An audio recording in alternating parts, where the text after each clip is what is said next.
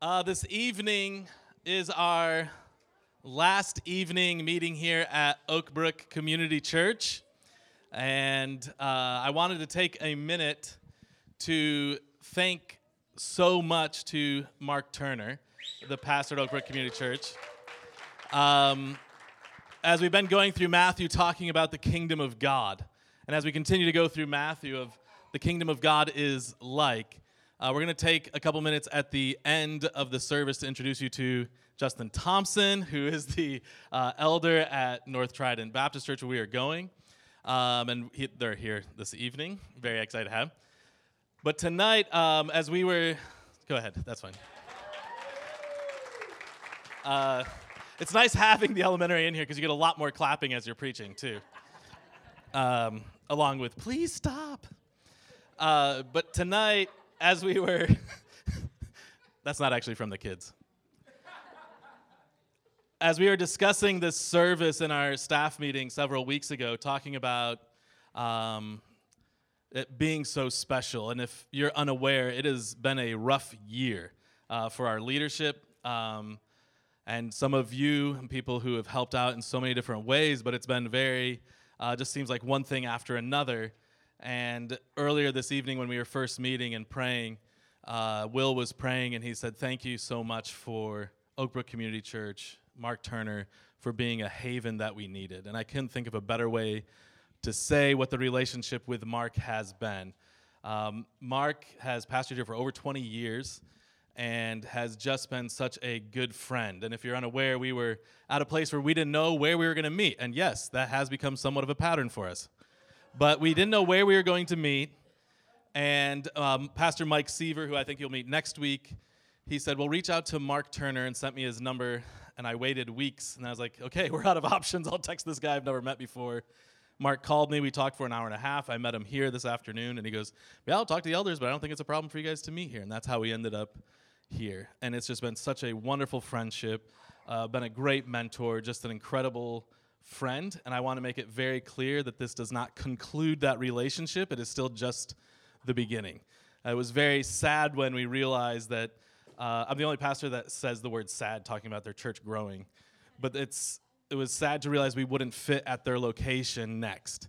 Um, both of us were sad, but just to have a friend like Mark and also not know what is next and having to rely on God again but I want you to know uh, how much Mark has meant to not just me, but all the staff and so many people here as just a very dear friend. I'm so excited for the word that God has given him tonight. So please give a very warm welcome to Pastor Mark Turner.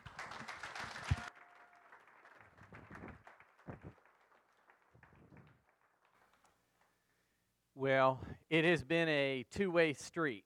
We as Oakbrook have been very blessed by having you guys here uh, we so appreciate all of the networking and the blessing and the encouragement you've given to our congregation. So it's exciting when gospel based churches work together. Uh, you know, sometimes as those who actually believe the gospel, not the American church out there, but those who believe the gospel, we kind of pull into our shell because there's so many who don't. And I think Rob hit it well. He and I somehow just as brothers in Christ have hit it off, and we just enjoy that relationship. So, uh, our last week was Sunday last. Tomorrow, we will be worshiping down at the Ashley River Park. And uh, so we're going outside now. So, see, you, you're rubbing off on us.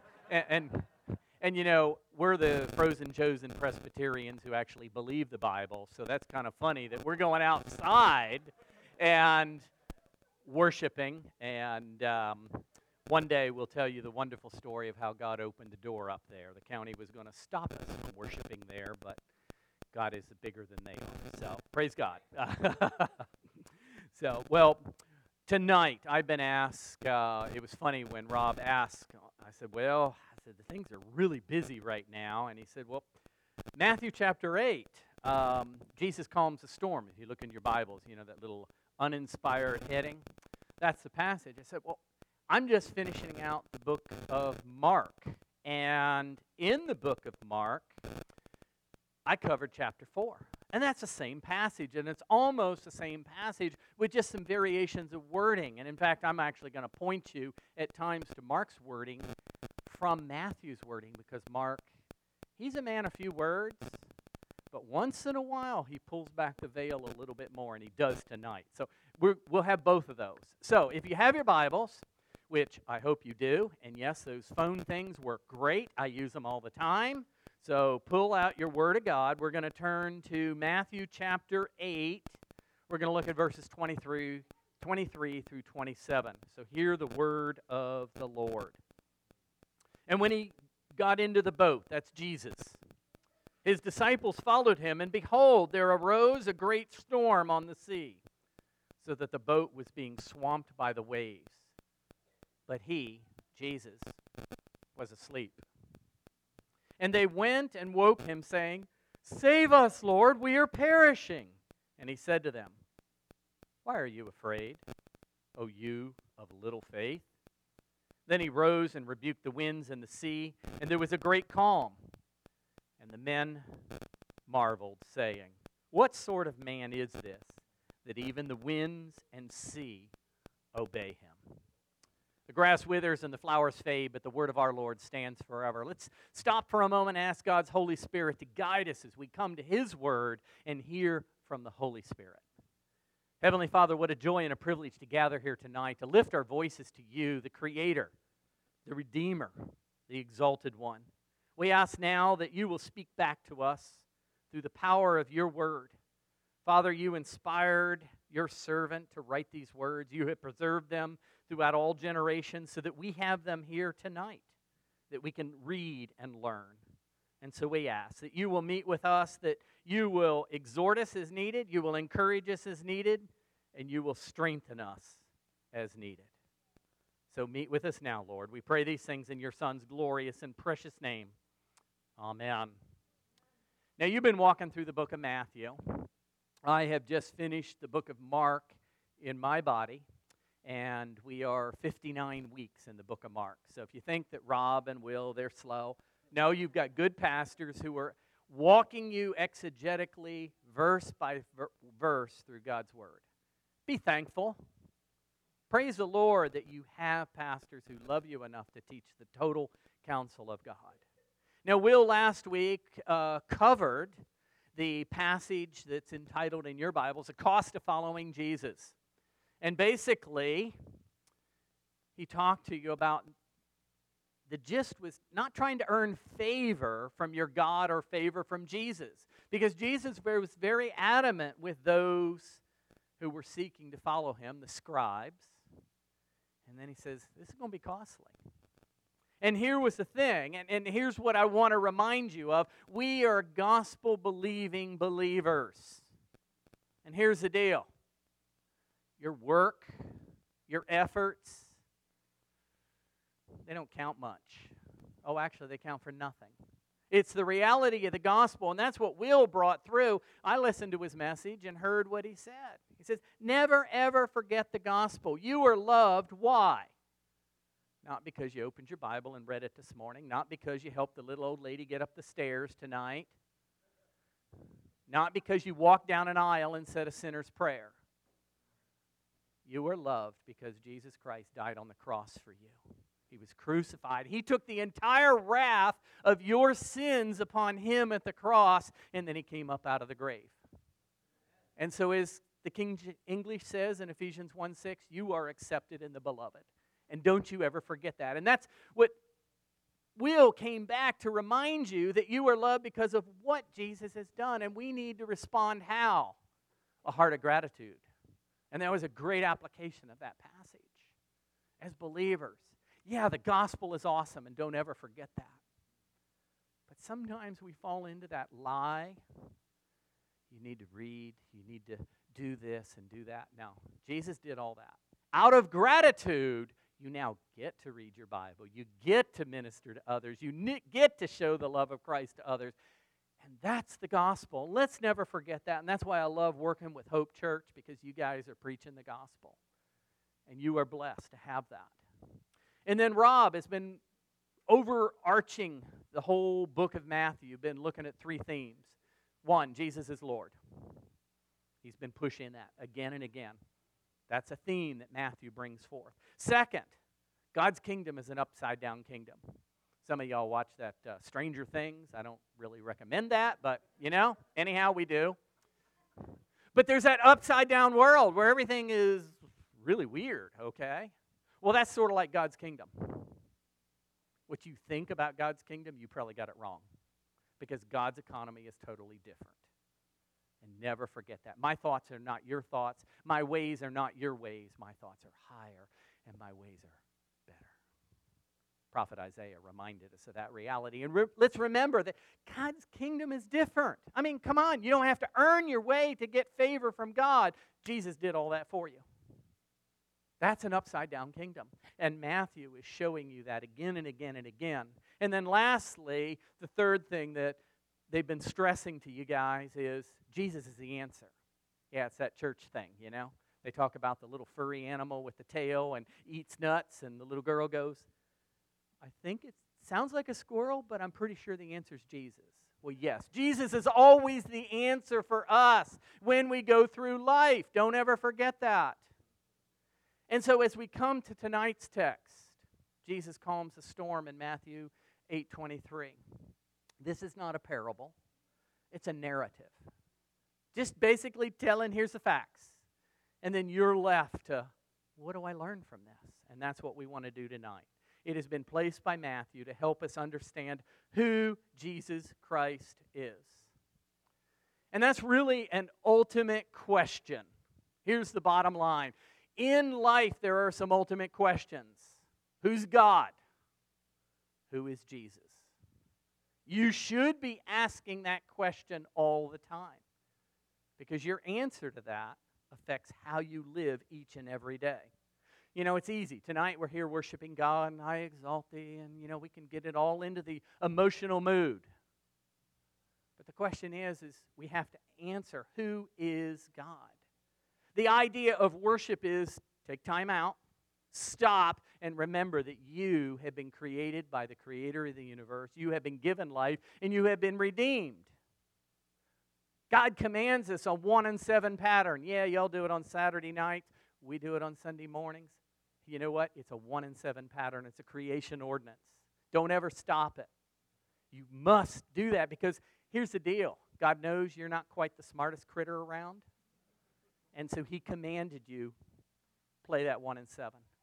Stop and remember who God is. And that's what we have to ask is who is God? But that question is really easy to answer tonight, especially you young folks here. Oh, yes, Jesus, he's my savior. That's great. You're in church. Of course you're going to answer that, right? What about on Tuesday? On Wednesday? Or for you adults? What about when ah, there's not enough paycheck to make it through the month. Suddenly, the price of steak, have you looked at it lately? It's crazy. I like steak. And all these things hit, and we're going, ah, what?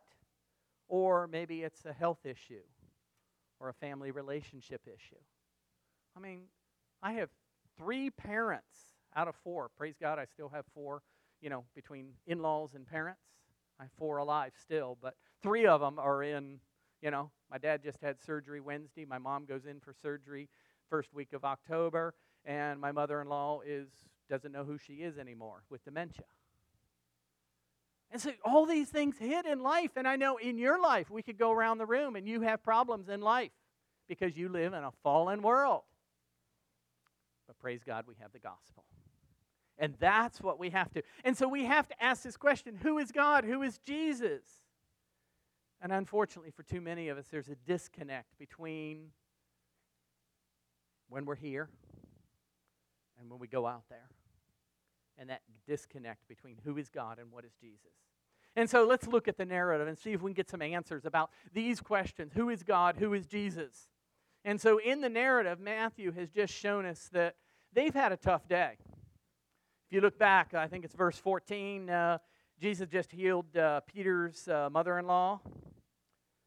And then, if you go to Mark's gospel, he pulls back the veil a little bit more. And Mark actually tells you, yeah, he p- heals Peter's mother in law, and then he spends the rest of the afternoon healing people.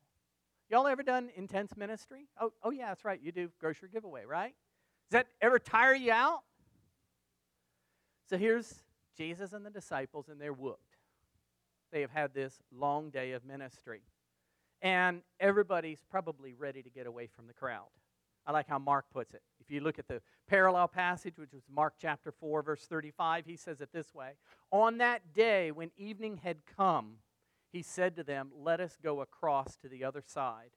And leaving the crowd, they took him with them in the boat, just as he was. And I can just imagine Jesus, after this day of ministry, is just tired. We find him sleeping in a storm. So the dude is really tired. Jesus, the man, the human man, the fully God but fully man, is exhausted. And he's able to sleep through a storm. And so they're at the Lake Galilee, or the Sea of Galilee as they call it. Now, that is known for violent storms. Why? Because it's a shallow lake. I did eight years in Buffalo. I served my penance up north. You know? And then God was fav- showed his favor and brought me back south. You know? But here's the deal. At Lake Erie, I went out a couple times with friends on boats. And boy, I tell you what, they had their ear on that weather radio because when a storm comes across Lake Erie, it's a shallow lake. As a great lake, some of them are deep. Lake Erie's not, it's super shallow. And when a storm comes, it gets bad and it gets bad real quick. That's what happened on the Sea of Galilee. It gets bad real quick. These are seasoned professional fishermen who knew this and understood and they could handle it. But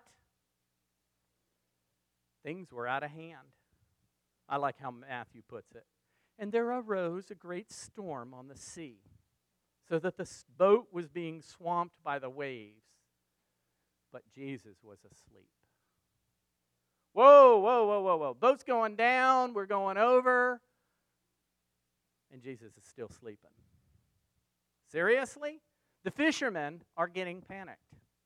You know things are bad when the professionals are getting panicked in the boat. And Jesus is what?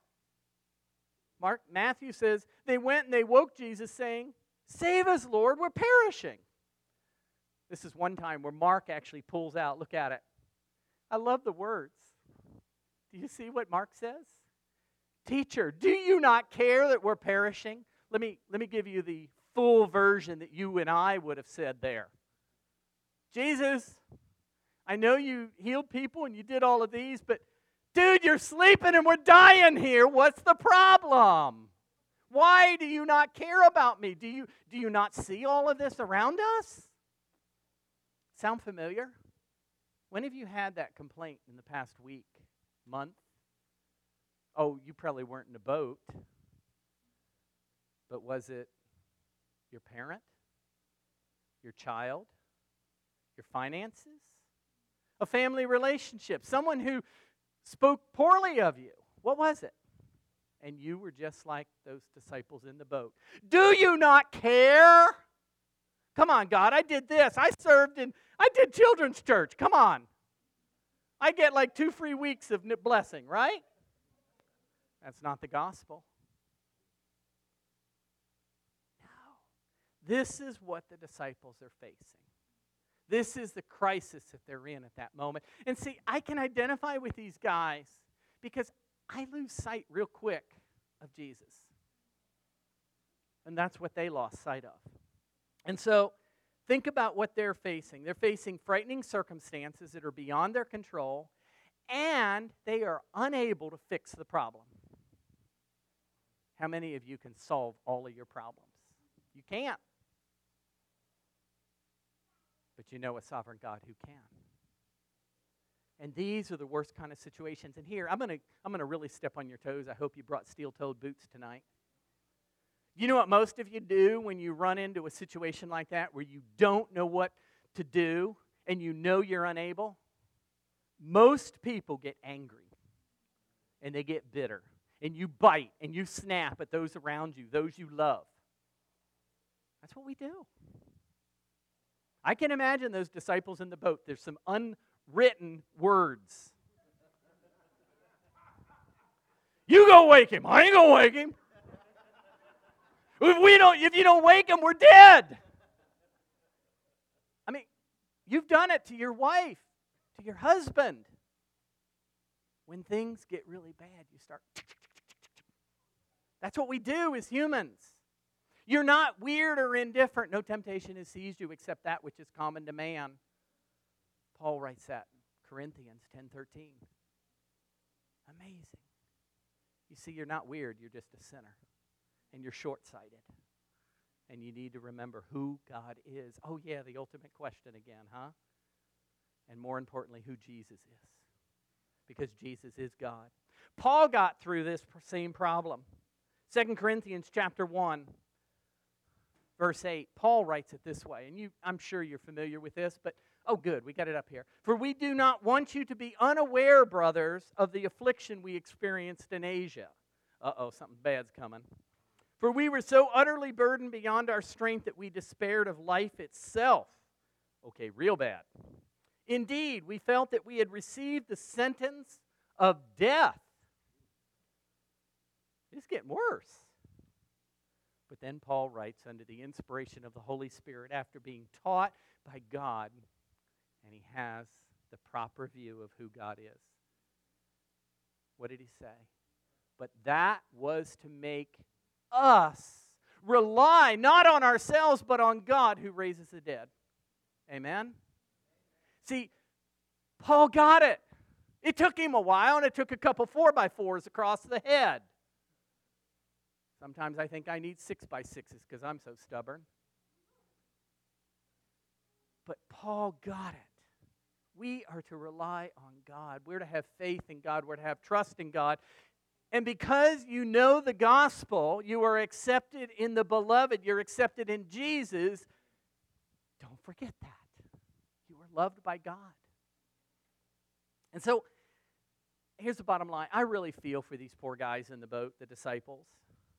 They're bailing fast. They're looking at the circumstances around them and going, oh no, what do we do? They're trying to make sure this boat doesn't go down. And they're thinking to themselves, how can he be sleeping at a time like this? There's even some of those disciples who are going, man, I left my family, I left my business, I sold all that, and, it, and, and Jesus doesn't even care about me right now. We're about ready to die. Have you ever turned to Jesus that way? You ever looked at God that way? I have. And I'm not proud of it. But it's the reality that we face in this world. Sometimes the storms seem to take us. I loved how Mark put it. Teacher, don't you care that we're perishing? Yes, he does. And they knew that. They had seen Jesus heal how many people earlier that day? Hundreds. They had seen Jesus raise people from the dead already. But they forgot. Now, if we were, you know, full Technicolor, we'd do a Hollywood movie stop. You know, in the movies, how they change the scene and all that. What's happening in the heart of the disciples? I'd love to pull back that curtain and show you what's going on in the heart of the disciple. Because that's what happens in your heart and my heart when we encounter these kind of situations. What is it? What is in their heart? What defines their heart at that moment? Fear. I would submit to you that fear is a driving factor at that moment. They are interpreting life, and they are interpreting life through fear and not a good fear. Fear is not always an evil thing, okay? However, I mean, I think back uh, two years ago, I put a extension on my house, a nice screen porch, and I was up shingling, and my wife was helping me, and you know, so it's eight nine foot off the ground, and I'm putting shingles on, and my wife's like, "Karen, shingles up." You know, what an awesome blessing. And she goes to step off the ladder, and the ladder flipped. She fell, hit the ground. I'm like, oh no. I jumped off the roof out of fear. Fear was good that day because she didn't respond. Fortunately, the wind was knocked out of her. That was it. No other broken bones, no broken hip, no broken back. Praise God. But at that moment, what possessed me? Fear. We all have had that. We face that when we come to the trials of life, when we have the boat and it seems like it's going down. And here's the thing we need to use fear for the right reasons. It's an emotion given by God. And here's a bigger one fear is an interpretation of life. Okay? As you go through this world, fear is an interpretation of life. Paul Tripp, great biblical counselor, and he writes a lot of great books. I love how he puts it this way. He says, Our fear is equal to our situation plus our self ability plus God's ability. Do you see that equation? Now, here's the problem most of us look at our situation and our self ability and we stop right there. It's as simple as that.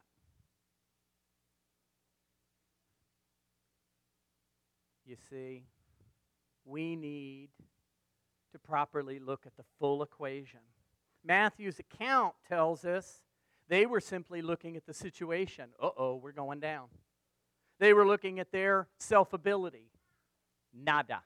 None. They can't fix it. They're bailing as fast as they can, and the boat's still going down. So, what was left? They forgot about God's ability. They forgot who was with them. They forgot who was in the boat with them.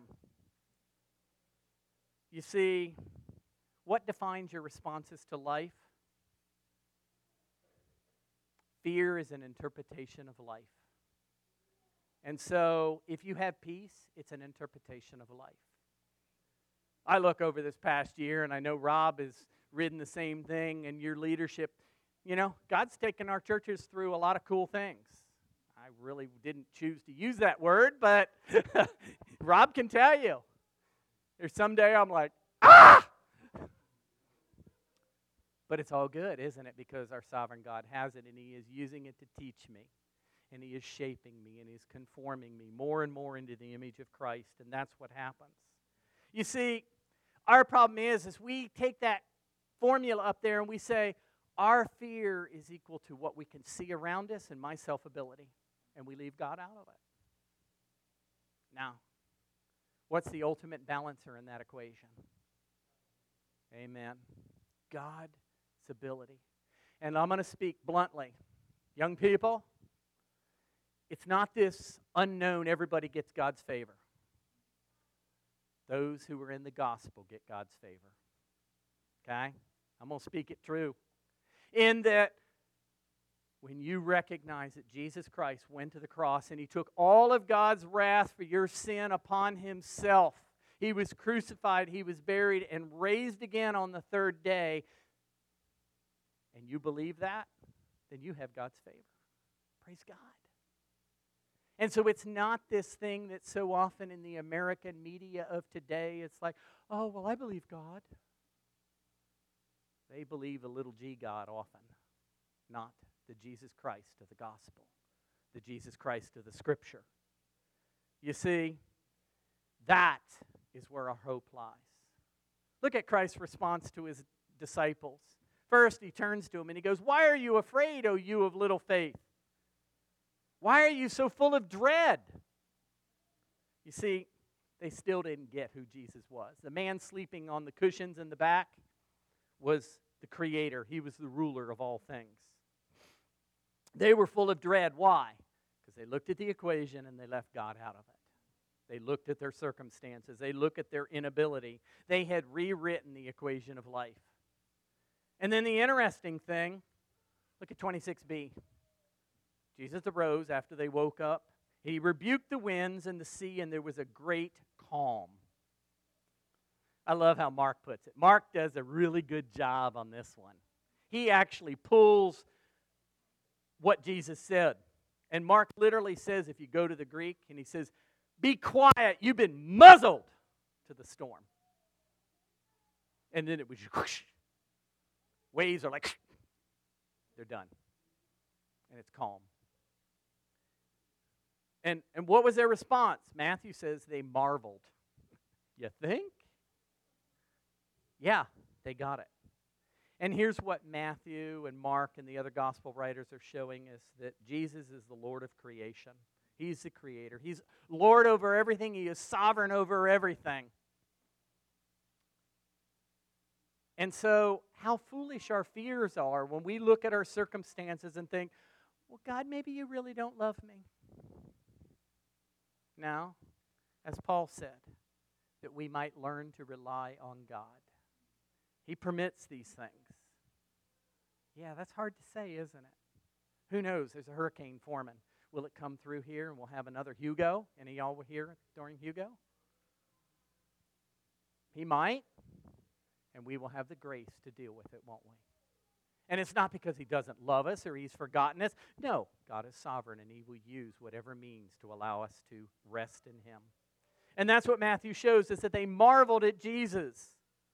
I like how Mark says in 441, he says, They were filled with great fear and they said to one another, What kind of man is this? They're finally, it's dawning on them what's happening. They are figuring it out.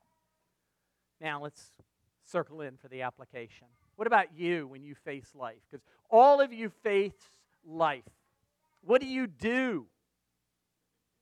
Do you believe that God is indeed great and that you don't have to be in control? Or do you try and get yourself in control all the time? Do you believe that God is good and you don't have to keep looking elsewhere for satisfaction? Guys, porn become an issue? That you keep looking elsewhere instead of believing that God is actually good? And we could go on and on. Maybe you have a shopping problem and you forget that God is good and you just go shopping instead. You see, do you believe God is glorious and you don't have to fear circumstances around you or other people? These are the way we come back and remember who God is. And so we need to know God's word. You should have the fear of the Lord from the get go. Scripture is very clear. Psalm 111:10 says, "The fear of the Lord is the beginning of wisdom. All those who practice it have a good understanding. His praise endures forever." Proverbs 1 7 "The fear of the Lord is the beginning of knowledge. Fools despise wisdom and instruction." Proverbs 9:10, "The fear of the Lord is the beginning of wisdom." and the knowledge of the Holy One is insight. Do you see a theme here? The fear of the Lord is what we need to have as a proper fear of who God is. Know God's Word, read God's Word, and learn that He is indeed the Creator, but He's also the Redeemer. And if you know Jesus through the gospel, then you have been redeemed and you have nothing to fear. I love in the book of Acts, it describes the early church, and they were under great persecution. And you think we have problems? You know, our church, we're like, can we ever get a permit? And it takes a year to get a permit? No, the Church of Acts, they were getting to be torches in the emperor's garden at night. That's a little bit more serious persecution. That was the Church of Acts. And I love how the author of scripture puts it this way acts 9.31 so the church throughout all judea and galilee and samaria had peace and was being built up and walking in the fear of the lord and in the comfort of the holy spirit it multiplied so here's the exhortation to you as a body hope church walk in the fear of the lord remember who god is and that goes without saying remember the gospel Remember that you are accepted in the beloved Jesus Christ when you have faith in Him. It's not going to be your techniques or your marketing plan or anything else that's going to grow your church. It's going to be the gospel of Jesus Christ. And it says, secondly, they walked in the comfort of the Holy Spirit. I think that's heavily with the preaching of the Word. That the Spirit speaks to us through God's Word. That's how He speaks to us today the preached word when it's brought forth. And so study it, talk about it. I love hearing, you know, the middle schoolers went out and they're discussing what we covered earlier. Yeah, that's applying the word and asking why. And then the last thing is is walk in the fear of the Lord. Just think of those guys on the boat on that dreadful day. One of those guys was John. Remember the apostle John? He writes in 1 John 4:18, "There is no fear in love." This boy could write those words. Why? Because he had been in a really tough situation and he had seen Jesus. And then he goes on, there's no fear in love, but perfect love casts out fear. That's the hope of the gospel. That's the truth that I'm accepted in Jesus. That's how I know perfect love from God. 1 John 3:16. Not the football game verse, but 1 John. 1 John 3:16 says, "This is how we know what love is. Jesus Christ laid down his life for us." Do you know that you're loved by God that way? You believe that Jesus laid down his life for you and he was raised for your righteousness. Then live in that. That's the love of God that you have and you don't have to walk in fear anymore, do you? And so, Hope Church, as you go forward, you're going to have all kinds of crazy stuff happening. That's good. And I think it's what Paul said. So you might learn to rely on God, not on Rob's skill or Will's skill or Derek's skill or whoever's. They're mere men. They're flawed. But that you might walk in faith in what Christ has done. And then as you walk with the neighbors and the friends and coworkers, you keep sharing that news of the gospel. Why are you so cool when this is happening? Let me tell you about my Jesus. That's how it happens. That's how we share one person at a time. So remember, you're just like the disciples in the boat. You don't have an ability to calm the storms, they're coming. But you know Jesus. Turn to Him Walk in fear of Him and walk in the hope that He loves you and He will care for you richly. So let's just keep sharing the good news of the gospel. Amen? Amen. Father, you're awesome. Thank you for this message. Thank you for the words that you have penned for us. And we ask that you will guide and direct each of us as we move forward in the hope and the power of the gospel. Lord, we ask that your hand to be upon Hope Church, upon Oak Brook Church, upon Trident. Keep your hand upon us as we preach and teach the gospel so that others will see that we rest in Jesus. We pray all these things in your Son's glorious name. Amen.